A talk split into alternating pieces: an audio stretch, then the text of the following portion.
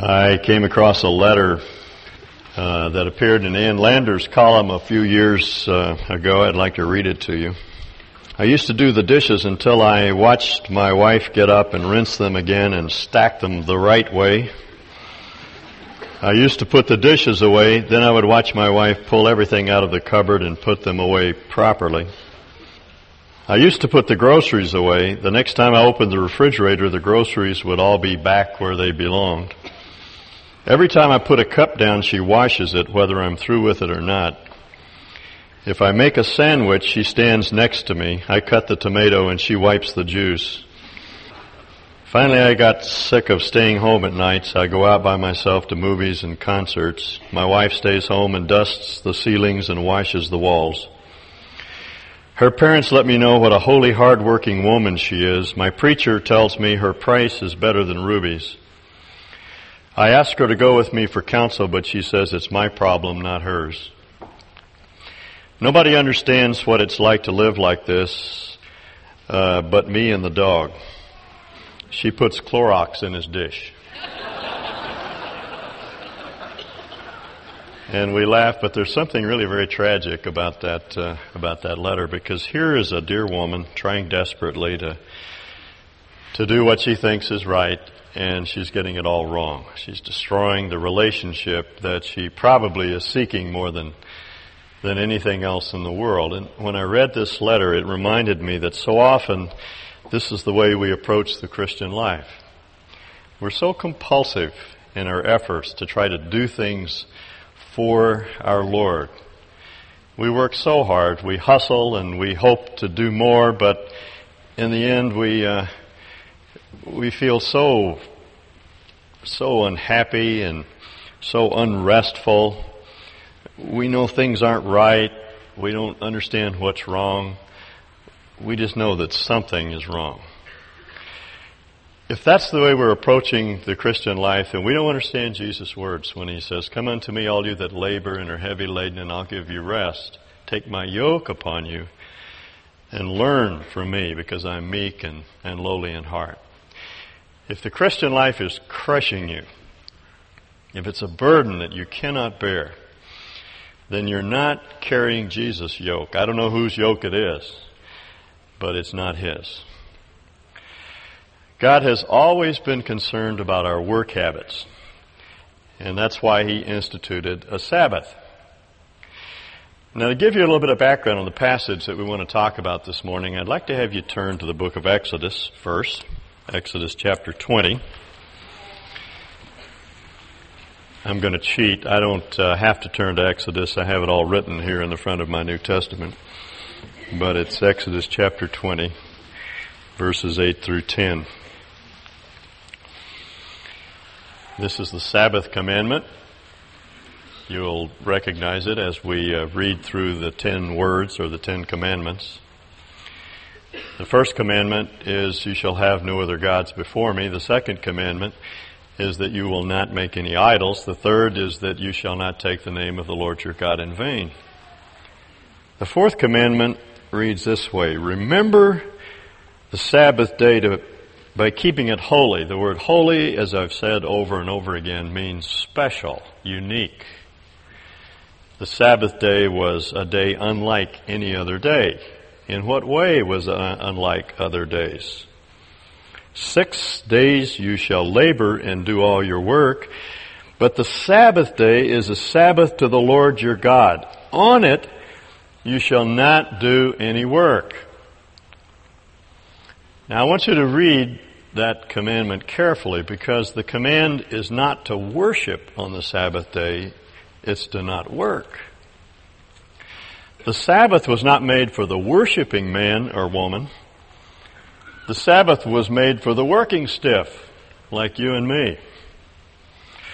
Israel worshiped every day. The Sabbath was not a special day set aside to worship. It was a special day to stop working. It applied, uh, as Moses tells us, to you and your son or daughter. Uh, if you lived in Israel, your son could not mow the lawn on Saturday nor your manservant or maidservant, nor your animals, nor the aliens within your gate. no one could work. You couldn't even work your animals on the Sabbath, which in Israel's time was Saturday. Four, and here's the explanation for the Sabbath. This is why the Lord instituted it. In six days the Lord made the heaven and the earth, the sea, and all that is in them, but he rested on the seventh day. Therefore the Lord blessed the Sabbath day and made it special. Here's why the Sabbath day is a special day. Because on six days God worked and on the seventh day he stopped working. Why? Because there was nothing else to do. Everything had been done that God intended to do. He had created every molecule. He had put all of the energy into the universe that uh, would keep it running. Uh, there was no more creating to be done, and so he sat back, and as Genesis tells us, he said, it's very good. And in certain contexts, that word good has the idea of beautiful, and I think uh, that's what he's talking about in terms of creation. Ah, oh, he said, isn't that beautiful? Look what I've done. And then he rested. Now that commandment was binding on Israel. Fourth commandment, right? Tucked right in there in the midst of all these other very, very important commands. Israel was not to work on the Sabbath even when you would think a person had to work. A bit later in Exodus uh, 34, if you want to turn to that uh, passage, Exodus 34:21, Moses commands six days of labor. Six days you shall labor, but on the seventh day you shall rest. Even during the plowing season and harvest, you must rest. So when, when everyone thought that they ought to get up and get going, God said, no, you, you have to, you have to sit down and, and rest. You have to knock off. You have to take a day off. You're not permitted to work on Saturdays, even during harvest season, when most people would work seven days a week 12 to 15 hours a day in order to get their crops in before the rains fell. God said, no, you, you're supposed to take a day off. God was very serious about this command. As a matter of fact, the Sabbath command uh, was an obligation. Sabbath breaking was a capital offense. Uh, turn to the book of Numbers, chapter 15. I'm just giving you background to Hebrews 4. Okay, just stay with me for a moment. Numbers, chapter 15, verses 32 through 36. I referred to this uh, this Old Testament text a few weeks ago. This is the passage that talks about intentional and unintentional sin, and I pointed out that unintentional sin is not sin that one stumbles into. Unintentional sin is sin that the kind of sin that we all fall into, for which there was an atonement. If a if a Jewish man or woman sinned any sin, he could go and receive forgiveness, and it's distinguished in this chapter between those sins and sins with a high hand, that is, sins of treason and rebellion. This is the Jewish man or woman who would not accept forgiveness, who turned his back on God and, and walked away.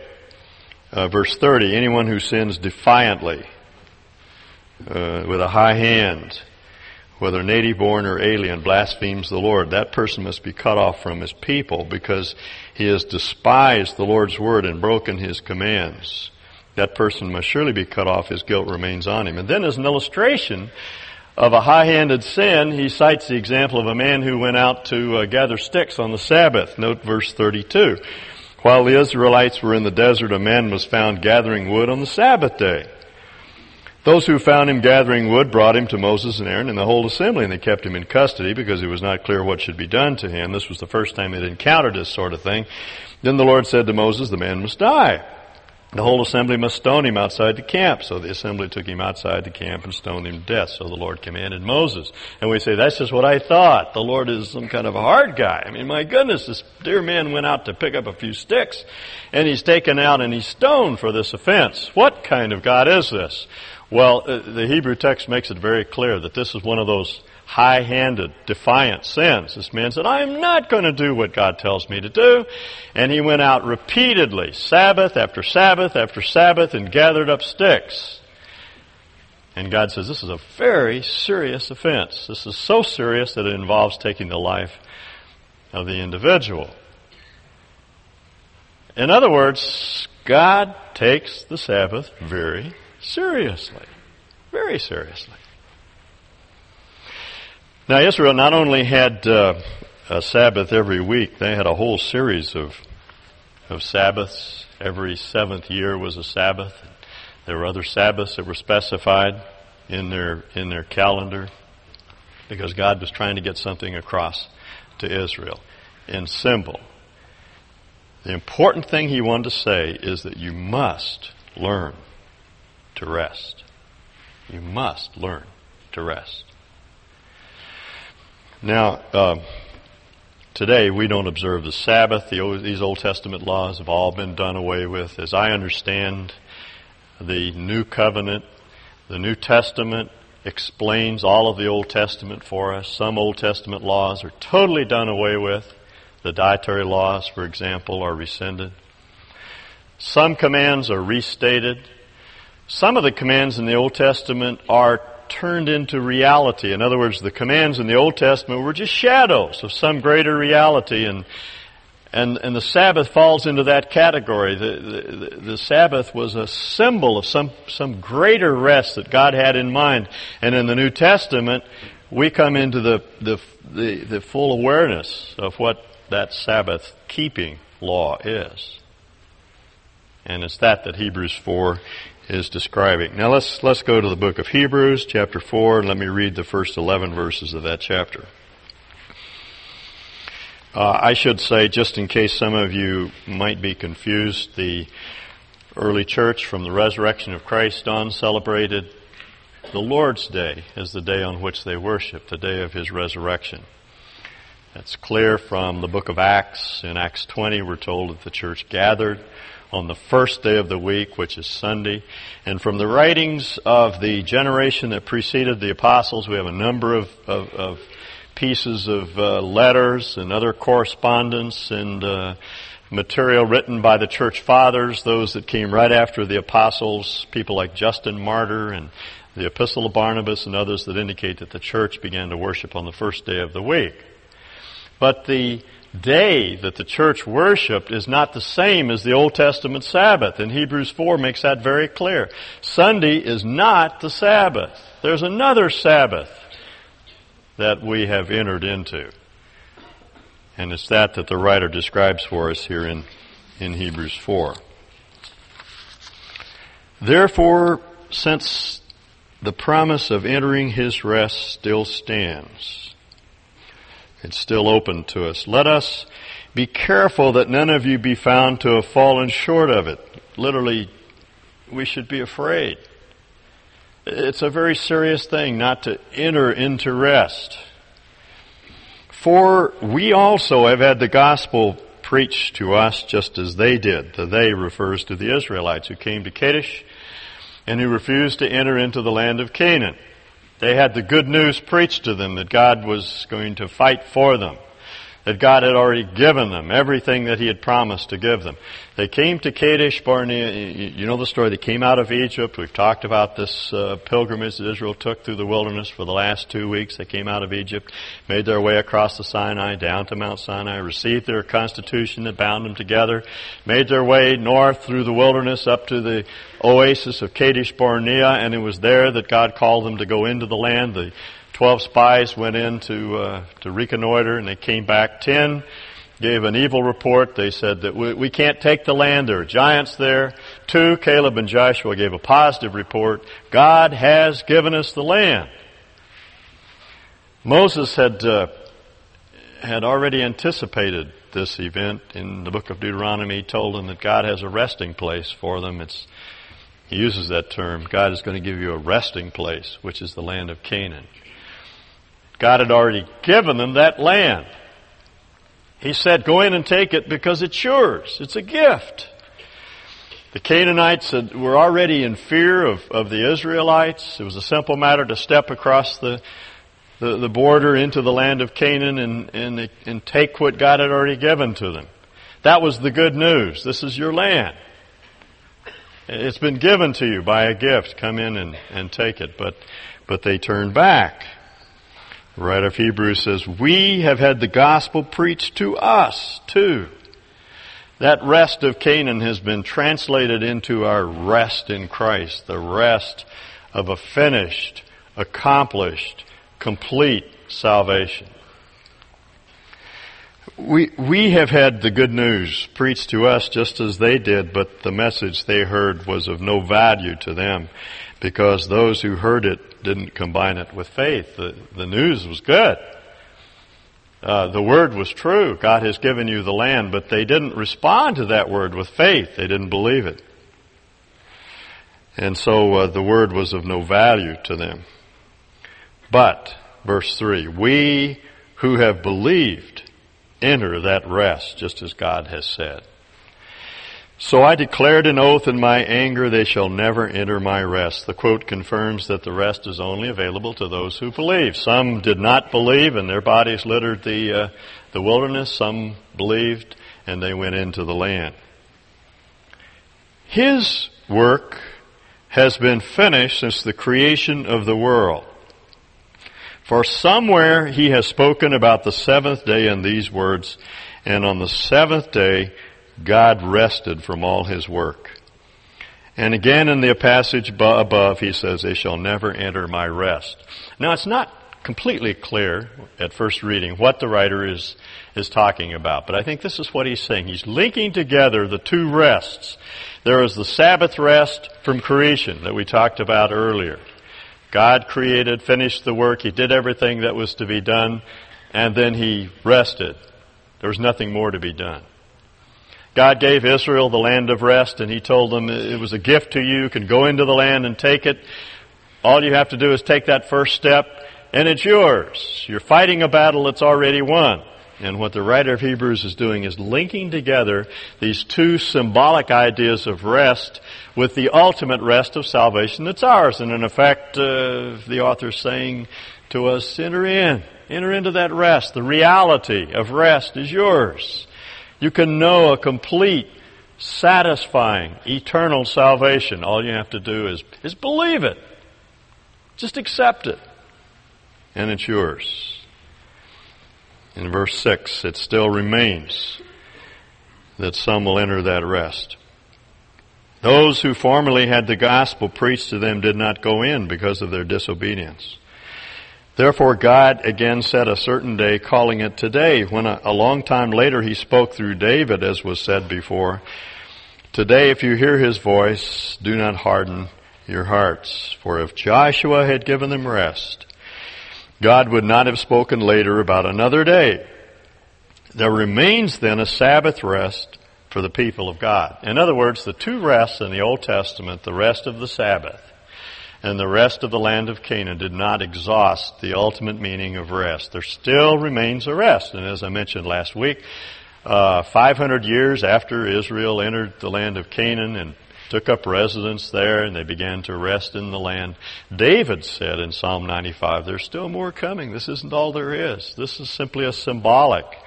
Uh, this is a picture of the greater rest that God is giving to us, the rest of, of salvation. That rest remains today, he says. Enter in.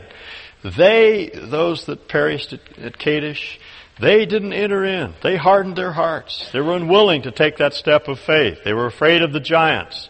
They were afraid of the Canaanites. They were afraid they wouldn't have enough food.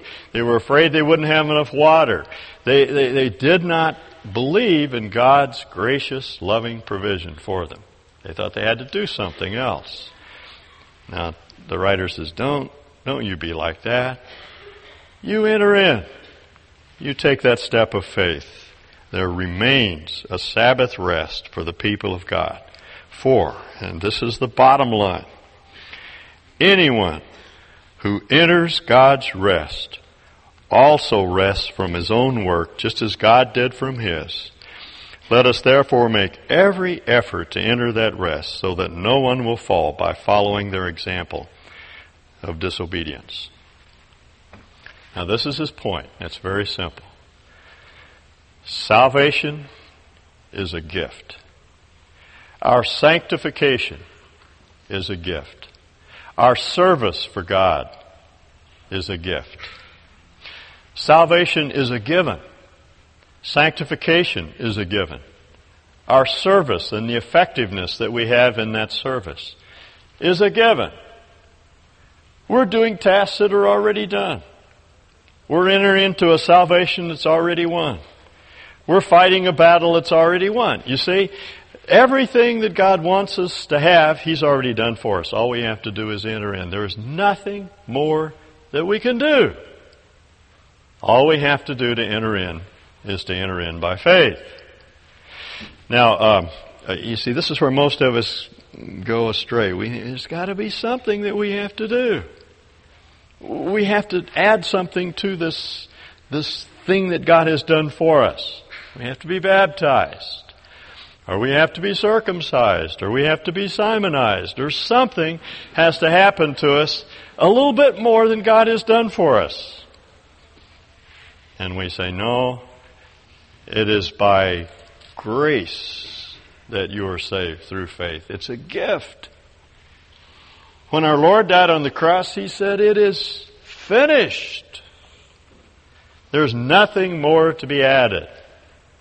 The same is true of our sanctification. How do you grow? How do you change? How do you become more like Christ? That's a given. One of these days we're going to stand before our Lord and we're going to be just exactly as He is in character. He who has begun a good work in you will perfect it until the day of Christ. Now resting doesn't mean rusting. We don't uh, just sit around and wait for things to happen. We, we choose, we will, we have to strive at times, we have to struggle against sin, but it, the, the important thing is the attitude with which we work the attitude with which we serve, the attitude with which we approach our growth in Christ. Underneath are the everlasting arms. We're counting on God to save us in the past, or we did count on Him to save us if we've entered into His rest. We're counting on Him to keep that process of salvation going. We're counting on Him to change our character and make us more and more like Him. We count on Him to use us to touch the lives of other people significantly. We walk into every situation saying, Lord, I don't have anything to say. I don't know how to, how to influence these people. I don't have any power. All I can do is rest in your ability to work in and through me to change someone else's life. And when we do that, when we begin to count on Him, there is, there is a, a, a flow out from us of the Spirit that significantly touches the lives of others. Now, I, I have a kind of a corny illustration that I use to illustrate this principle, and I've used it once before a couple of years ago, so forgive me for using it again, but I, tr- I, I thought and thought and thought this week, trying to come up with a better illustration, and I couldn't. I've changed it a little bit, but the uh, form of it is basically the same uh, Carolyn and I were uh, watching a program the other day about uh, I've forgotten what bush pilots or something. I, I just said, "Why? You know, I've always wanted to learn how to fly." She said, "You have?" And I said, "Yeah, I really have. I'd love to learn how to fly. Love to fly with my friends in the back country and land these little strips, and that's really exciting." I've never been able to do it for various reasons. Uh, but let's suppose that I uh, I actually get the opportunity to learn how to fly. My friend John Barnes is going to teach me how to fly. So we uh, we go out to the airport, and uh, John has his plane sitting there at the end of the runway, and he says, "All right, get in. Get over on the right hand side, and I'll sit over here on the left, and I'll show you how to fly." So I get in there, and and he straps me in, and uh, and uh, then he, uh, you know, whatever they do on the microphone, he talks to the to the tower and calls in his call uh, signals and gets information from the tower. And uh, then he hangs up his his microphone and he uh, he goes around and, and, and he said just a minute and he shuts the door and he goes around the back and he puts his shoulder against the the wing of the plane and, and he starts to push it down the runway. And and I watch this this thing go on for a while and I, and, and I finally I stick my head out the window and I say, Hey, hey, John, what are you doing? So I'm teaching you how to fly. I said, what, what, you, uh, wait, there's that thing up in the front. I don't know much about flying, but I know there's this thing that goes around up in the front, and there's an engine up there, and there's a button there that makes it makes it start up, and uh, I think that's how you fly. I don't think you have to push this thing down the runway. And John says, really? So I've been pushing this thing up and down the runway for years. and I've often always wondered why I got so tired. I'd come home just exhausted, and Mimi would say, "What have you been doing?" Said, "I've been flying all day." And I'd say, John, John, all you have to do is start the engine and the propeller goes around, you pull back, you know, and the thing fly. The, the power is, is, is up there in the front end. You don't have to push this thing around. And you see that that's what the writer of Hebrews is is trying to tell us to do. Get in the seat, buckle the thing up, turn the power on, and enjoy the ride. My yoke is easy, and my burden is light. That's what that's what puts the fizz in the Pepsi. That's what makes the Christian life work. That's what gets us off the ground. That's when things begin to get exciting. Now it's not that we don't suffer and struggle and we have a hard time and things go wrong and, and, and sometimes we really hurt. That's just a part of the process, but, but underneath is this sense of reliance upon God. We have entered in to rest. Now, what, what is it that keeps us from entering into rest? Well, the writer tells us it's unbelief. It's unbelief. Israel came to Kadesh, and they didn't think God could take care of them. As, a matter of fact, their unbelief began as soon as they crossed the the the, uh, the Red Sea, as I pointed out last week. They got on the other side, and they ran out of water, and they began to complain because they didn't think God could provide water. And then uh, they ran out of food, and they began to complain because they didn't think God could provide food. And they came to Kadesh, and they, and they turned back because they didn't think God could defeat the giants. See, bottom line, the reason we don't rest is because we really don't trust God. We don't trust His love. We don't trust His power. We think we have to do something to help Him out. That's why we spend those long, restless, sleepless nights tossing and turning, scheming, conniving, trying to think things through for ourselves, trying to work everything out worried about our growth in grace, worried about our children, worried about our financial condition, worried about what our spouses are doing, the direction they're going, fear that they're going to trash our family and, and our well-being, and, and worried and anxious and uptight. We haven't entered into rest because we don't believe that God is able and that God cares and that He can genuinely, that, that He can do something about our our situation. The Pharisees once asked Jesus, What should we do to work the works of God? See, that was their hang up. They always wanted to do something to work the works of God. And Jesus said to them, This is the work of God, that you keep on believing in Him whom He has sent. Now, if we were answering the Pharisees and, and, and, they say, what shall we do to work the works of God? We would say, well, you have to memorize more scripture. You have to read the Bible more. Need to discipline yourself a little better. Need to get up early in the morning and real, in fact, the earlier you get up, the better off it is. The more it hurts, the better it feels. And the more progress you make have to be on lots of committees, have to go to church all the time. I mean, nothing wrong particularly about any of those things. But that's not how you grow. That's not how you make things happen in your Christian life. All of those things, every activity that we're involved in, ought to lead us to dependence in Christ. How audacious of us to think that we can do the works of God. Only God can do the works of God.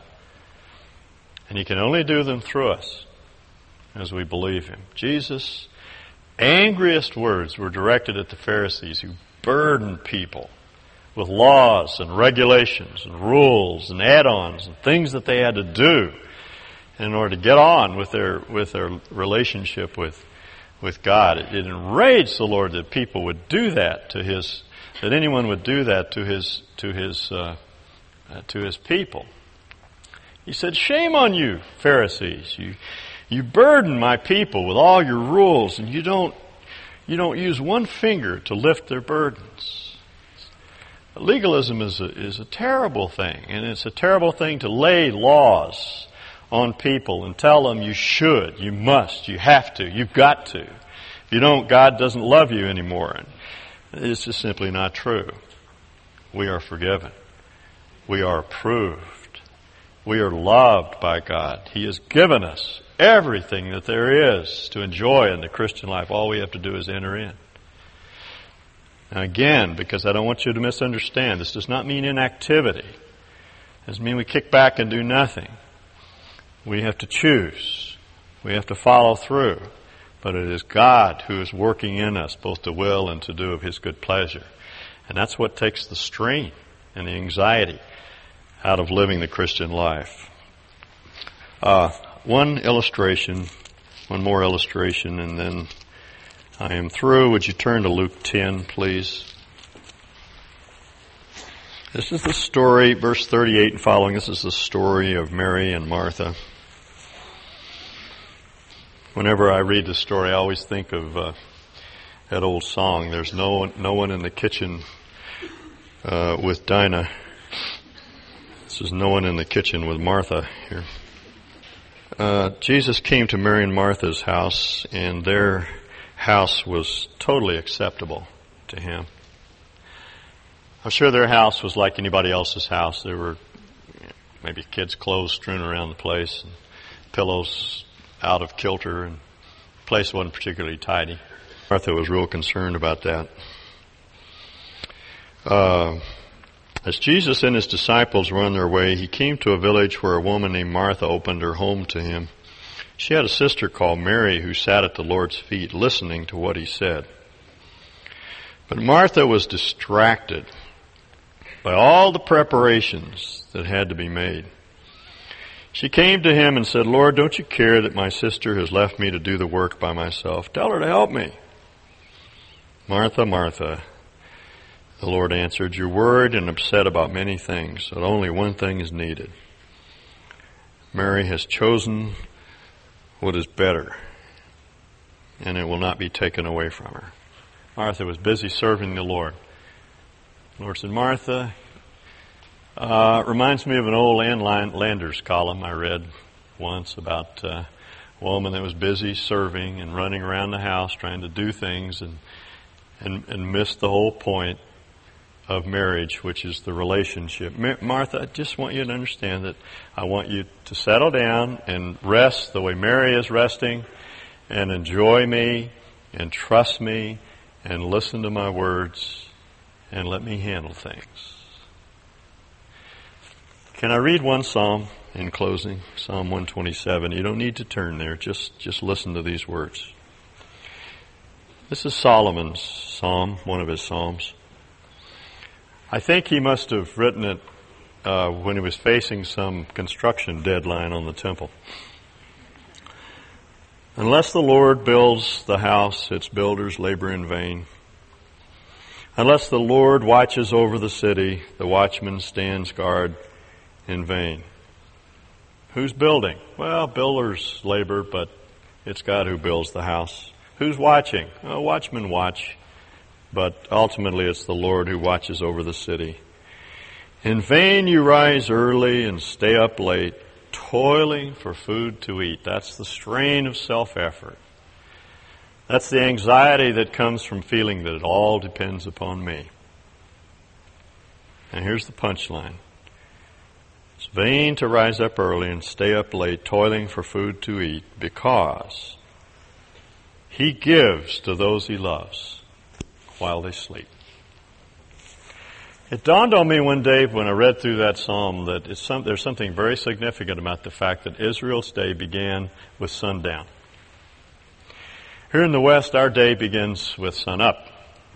We hit the floor running at six o'clock or five o'clock in the morning and we run all day and we feel I deserve a little bit of rest because I've been working hard all day and we tumble in the sack at night. We get our rest on the other end. Jews started out with rest, and I think there's something highly significant in that fact that they worked out of rest. He gives while they sleep.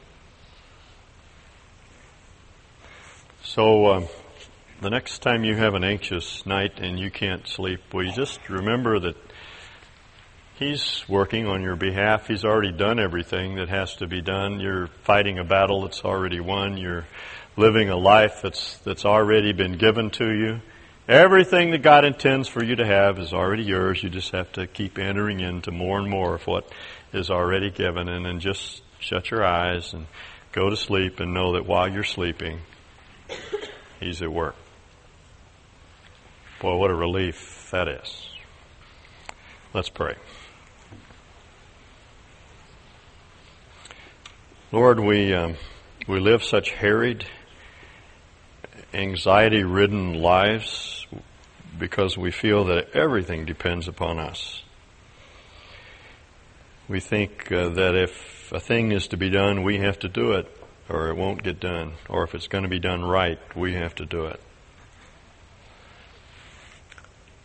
That's one of those lies, Lord, that paralyzes us, that keeps us distracted, doing all the wrong things, frantically trying to work things out our own way, rather than resting in your ability.